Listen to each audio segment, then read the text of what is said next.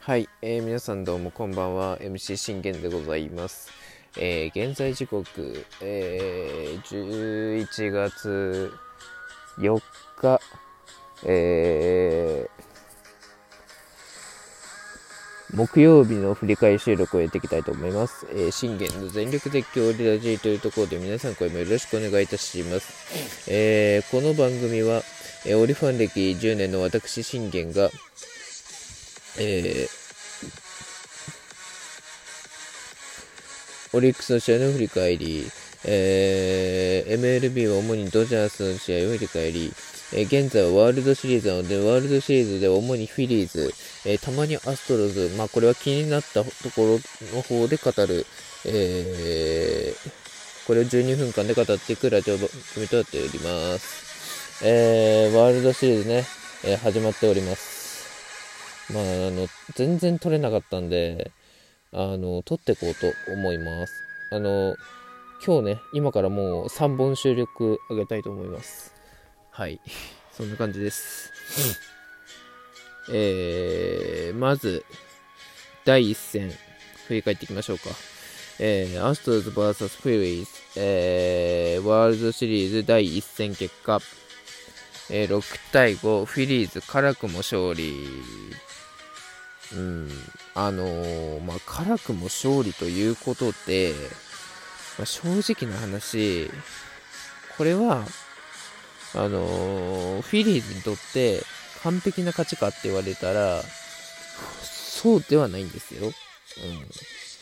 うん。なんて言うんだろう、こう、やはりこう、フィリーズの勢いは、あ大量点をあ入れられるところが、本当に素晴らしいと思うんで、特にね、一番のまさかまさにシュワーパーとか、あ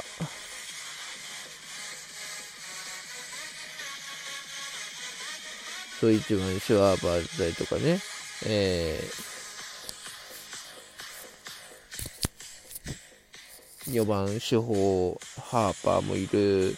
そして、えー、ホスキンスもいるというところで、そしてね、えー、強力な投手陣もいるというところで、っていうところなんですよね。でもやはりこう、打撃と投手、両方ともね、特化して、もう両方、ね、大エース級が揃ってるアストロズに、えー、勝つためにはやはり大量得点が必要なわけですよね。だから本当、今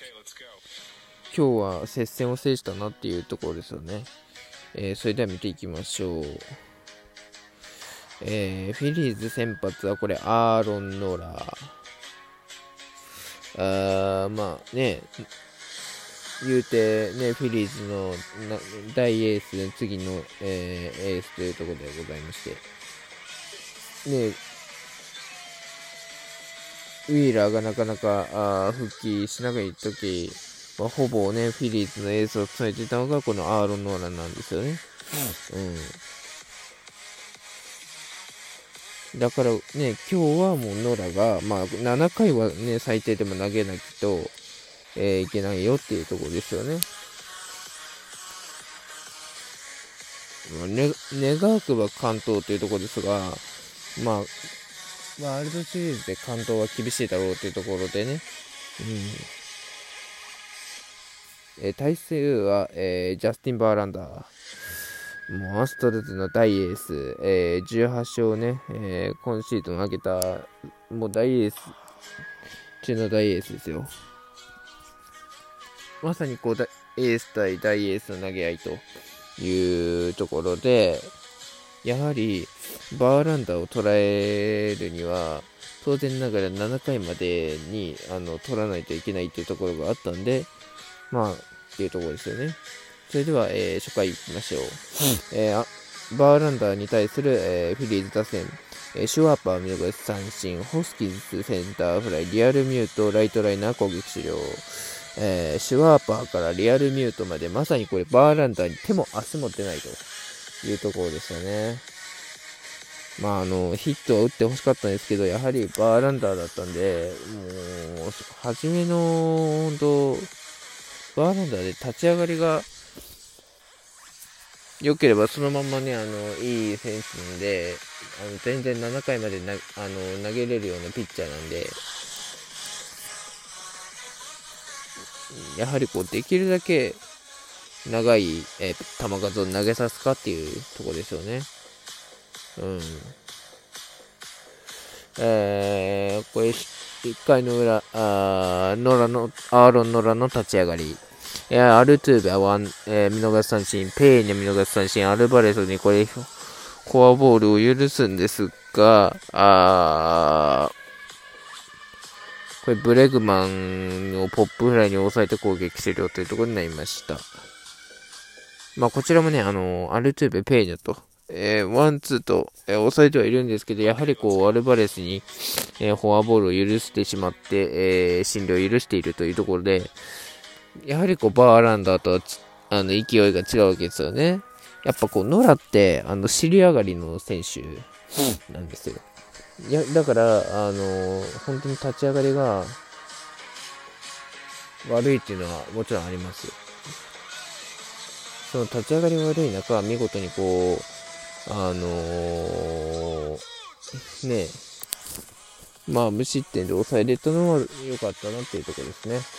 えー、さあ、これしかし悪夢が起きたのこれ2回。えー、アストロズ攻撃。えー、これタッカーがいきなりね、えー、アーロン・ノラからこれホームラン。これで先制。えー、なおもこれグリエルがセンターでヒットを放し、マンシーニがこれ川辺写真とするんですが、これマコミ君ライトでヒット。それでこれマルキャッチャーマルドナドにセンターへのタイムリーを許して、これ2点目を許しました。もう完全にこれアストロズペースですよね。うん。当然ながら、あフィリーズはここから逆転しなきゃいけないというところで、やはりこう、ノラを、あのー、7回投げさせられたらよかったんですけど、っていうところでしたですよね。そしてなおもこれ3回。えー、アストロズはこれペーニャがツーベース放ち、これアルバレスサードゴロとしてするんですか？これ主砲ブレグマンにフォアボール許して、これまたタッカー。7球目打って、これスリーランホームラン5対0。まあ、5点も取りゃね、あの、バーランダーは楽に投げれますから、うん。もう僕、これ僕もあの見てたんですけど、この試合を。あのー、かんあ後々見ると、あの完全に、えー、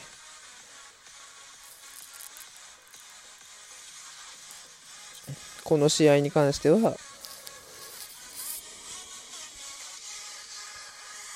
アストロズペースだったなっていうところでしたよね。そして5点もありゃ全然バーランダー楽に投げれる、気楽に投げれる球数だったんで、もうね、えー、ハイライト見たときに、もう初球から見事な立ち上がりだったんでね、これ絶対7回まで投げれるなって僕的には確信してたんですよね。だから何としても、あのバーランダー下ろすにはも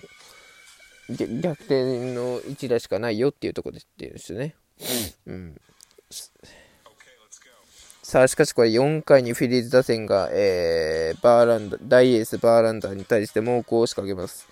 これ、シュワーパーセンターフライになるんですが、これ、ホスキンスセンターにヒット。これ、リアルミュートがピッチャーになるんですが、これ、ハーパー、ライトにヒット。これ、カステラノスが、これ、タイムリー。これで1点返しました。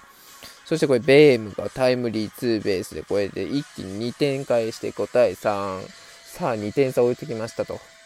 これは本当にあの、よくハーパーがライトへのヒットを放ったなっていうところで、